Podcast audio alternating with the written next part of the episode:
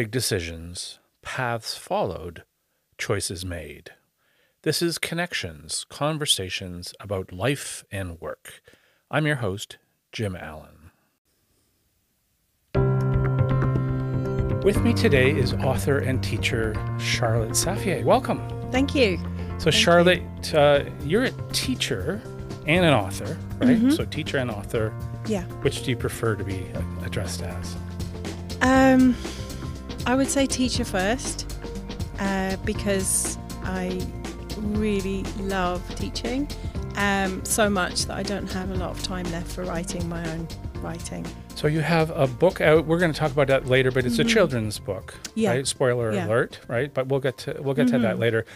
Um, so let's go back to the beginning of your story, though. You went to Mhm. teachers' college roughly ten years ago, right? Yeah. Is that right? Yeah. Roughly. Yeah. So, as I understand the story, uh, when you graduate, and it's a common story that Mm-hmm. opportunities are somewhat limited. So you're Mhm. kind of looking for work. So tell me, tell me about that time in your in your life. Yeah. Um, why not? While I was doing my teaching practice in the classroom that I was working, the teacher had uh, got her students all to write their own story, and they'd made it into a book, and it was it was pretty basic. It was just paper stapled together. They'd made a cover, um, and I loved this project. I just fell in love with what the kids had done, and I got really involved with this project.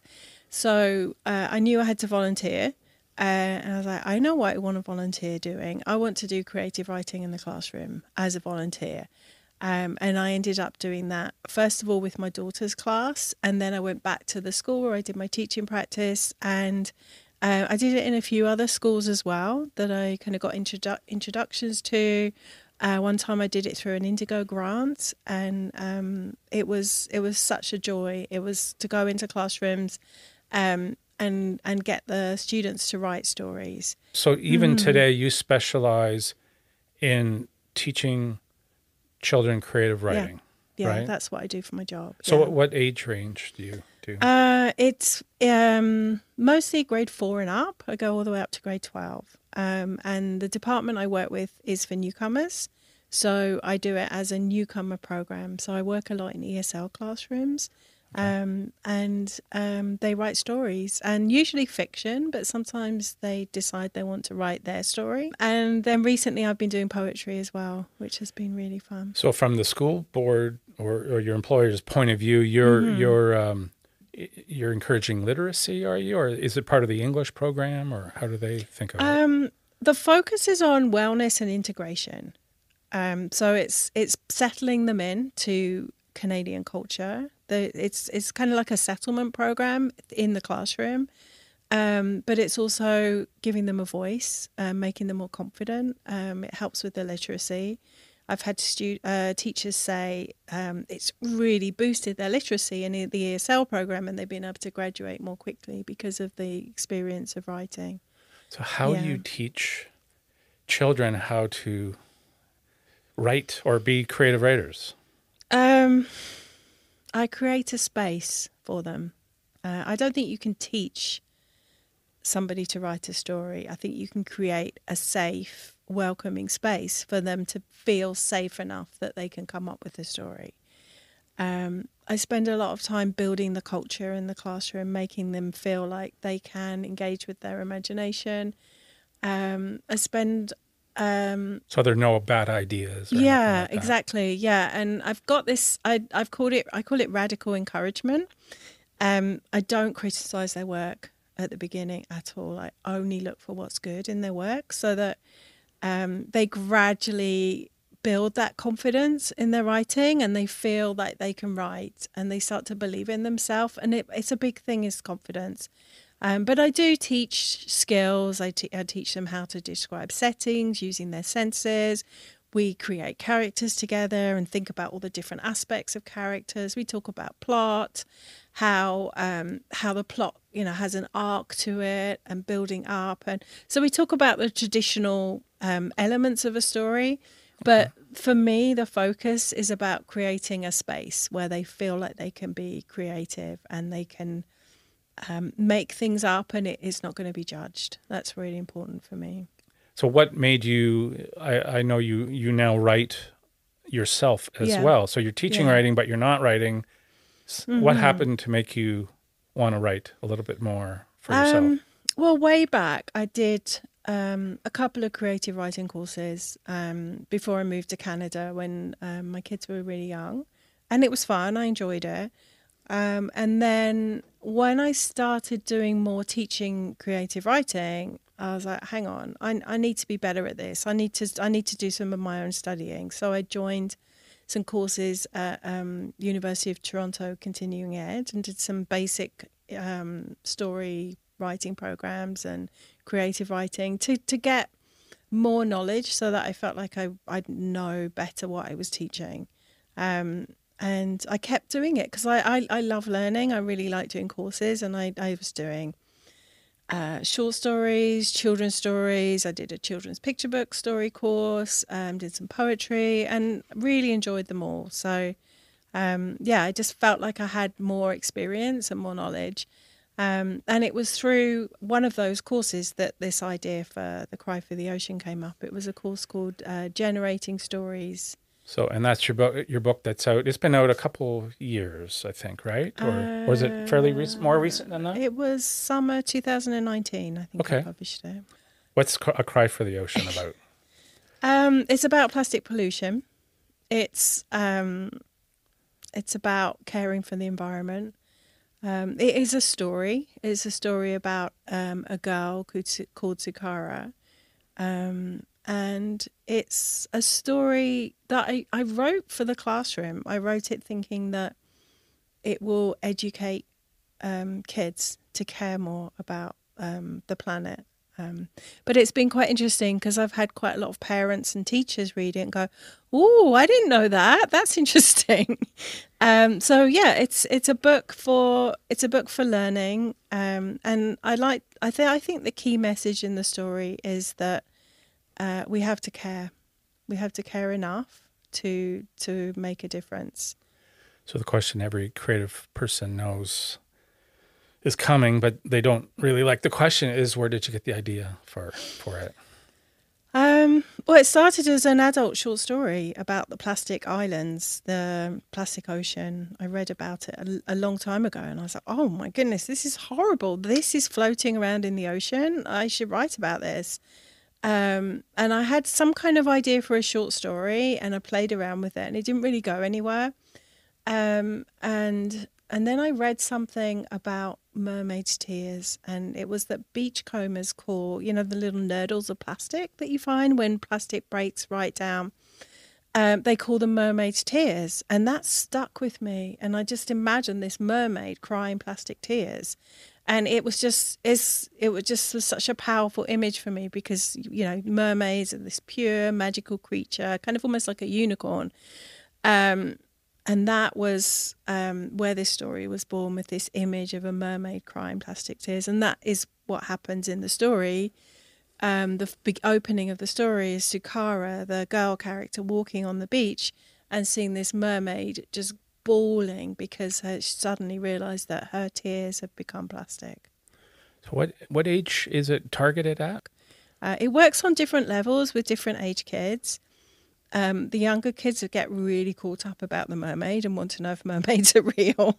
Um, and sometimes they, um, because in the story the tears can melt plastic, people's tears melt plastic. That's kind of the the the thrust of the the magic of the story of, of how they're able to heal the ocean is that people's tears can melt plastic. So I've had younger younger children try crying onto a plastic bag to make it go away and um, you know so they they really believe it which i think is is really cute um, but yeah i i think it works it works for all kids and older kids um, really appreciate the metaphor of the story and appreciate the the sentiment behind the story as well And some of the material that I saw, some of your, like your promotional material, I guess maybe a website. Um, you say you mentioned in uh, it's about plastic pollution in the ocean with a happy ending. mm-hmm. Now, why why did you feel you needed to tell everyone that it has a happy ending? because Uh, I just feel like environmental news is bad news a lot of the time. Like, I wanted I wanted people to believe that you can have a happy ending. Um, I want to believe that we can have a happy ending with what's going on. And that- it's so frustrating. That was my next question. Are we going to, in real life, are we going to have a happy ending when it comes to the well, environment? I don't know. I mean, I, I walk around in the grocery store and see people buying huge crates of plastic water bottles still. And I'm like, why? Why are we still doing this? Why don't we know enough that we're not doing this? That we that we still think this is okay? Um, I don't know. I mean, I I I follow some really positive people who are doing some amazing things. There's been in the news about this new type of fungi that can um, eat plastic, um, but we haven't turned the tap off.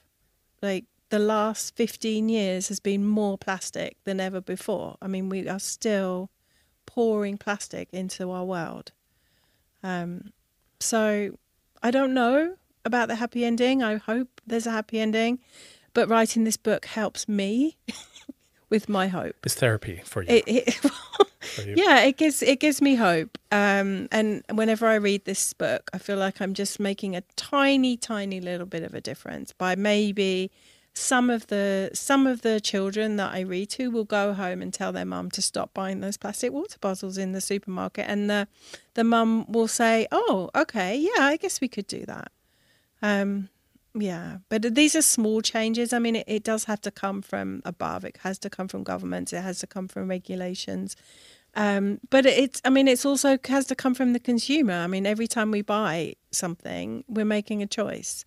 And the more educated we are, the better the choices are that we're going to make. Um, you know, if everybody boycotted Nestle water bottles, they would stop making them. They're only making them because we are buying them. So it's it's a very complicated issue, and I was trying to simplify it in my book. And you know, I I think I've kind of made it digestible for for younger people. I mean, I actually did a lot of research for this book. I I read a lot of um, books about plastic and the people that discovered plastic, the plastic ocean. I looked into all the different issues. I mean, I, I felt like it's it's interesting because it's a simple, short story, but at the same time, you know, you can you can do so much research about this subject. But I mean, that was quite a long time ago, and it's it's only got worse since then. So how hard? Yeah. So you've self-published this, Mm-hmm. and that's more and more uh, popular these days because you got to do what you got to do. But uh, are there advantages to self-publishing? What are the, I guess, disadvantages Mm. to self-publishing? Um, well, a huge advantage is time. It it can take three years to make a picture book through a big publishing company, and they pre-order it from China months in advance, and they get huge discounts because of how they order um, and pay for the publishing. Um, so you can you can turn something around pretty quickly. Um, you have complete control over everything, which If you do it in North like- America, If, you if you do it, if yeah, if you if you self publish, um, the way that I did it is um, I started a Kickstarter um, okay. campaign um, to raise enough money to pay for an illustrator in the first run of the book. So you um, you he- you you said here's the story, and Mm-hmm. uh, do you like my story? I'm going to hire. A, I'd like to hire an illustrator.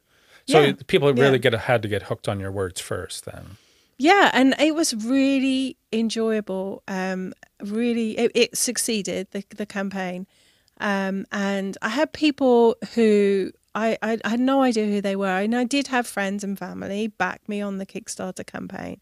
Um, everybody who backed me got a free copy of the book, either hardback or softcover, depending on how much money you put into the campaign. so this allowed you to Um, hire and pay an illustrator, basically. So it's not yeah. it's not a friend. This person No, wasn't a friend no, ahead of time. No, no. It's Tamara Piper. Yeah, yeah. So Tamara lives in um, Belgrade. Really. and I've never met her. So this was an, uh, an internet Mhm. collaboration. yeah. We Wow. worked through Fiverr, which is a um, freelance um, website that connects you with people. Wow. Um, so I sent her the story, um, and she sent me. Um, first of all, she sent me a picture of Sukara, Um, and then I kind of sent her back to some some suggestions. Some notes. Um, yeah, and then I sent her. Then she started working on the whole story, and I absolutely loved this process. It was like Christmas every day that I'd open up these pictures. I was like, "Oh, it's so beautiful!" And So your story's coming to life. it was, it was, and and I just think there's something about the way she draws people, and and especially with the cover, the way these two characters are connecting with each other. I really, really enjoyed the process of of working with her. I would love to meet her one day. Um, yeah, maybe work with her again. so any any projects in the pipeline? Uh, any stories that you're uh, Um, yeah? I'm, I'm Nothing thinking. you can talk about, I guess. No, I'm thinking of tackling the rainforest. There might be some orangutans involved because I really love orangutans. Okay. um, yeah, that's something that um, is possibly in the pipeline. When when I when I do uh, readings at schools, I often get really good suggestions from the kids, and um, we talk about possible story um, story ideas, and I, I I love that because I'm kind of encouraging them as well to write. I was like, well, oh, that's a good idea. Why don't you try that one? And you know, write the story, and you can send it to me, and you know, so it's really fun. So when you're in front of your students and you Mm-hmm. can actually show them a book, that does that impress them and motivate them even?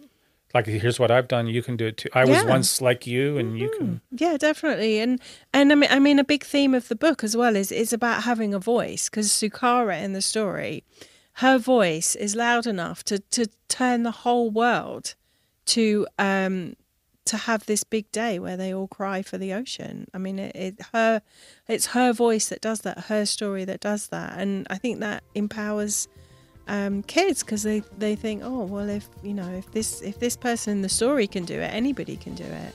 Now, if someone's watching this and really, really wants Mm-hmm. to get in touch with you, what's the best way to get in touch with you? Well, you you can go to the website and there are contact details there. This this yeah, one. So it's from- Blue Jay bluejaypress.ca. Press, Yeah, Okay. yeah. A Cry for the Ocean. Uh, where can we buy the book if we wanted to?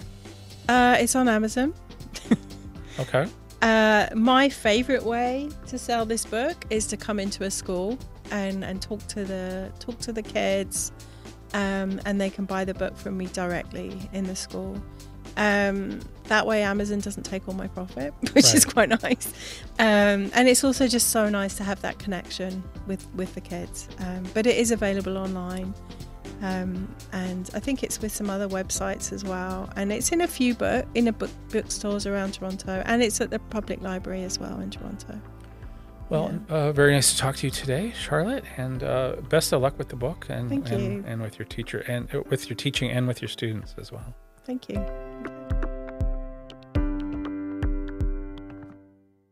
Thanks for listening. If you have a comment or if you want to be on the show, send me an email at connectionsvideopod at gmail.com. And please subscribe.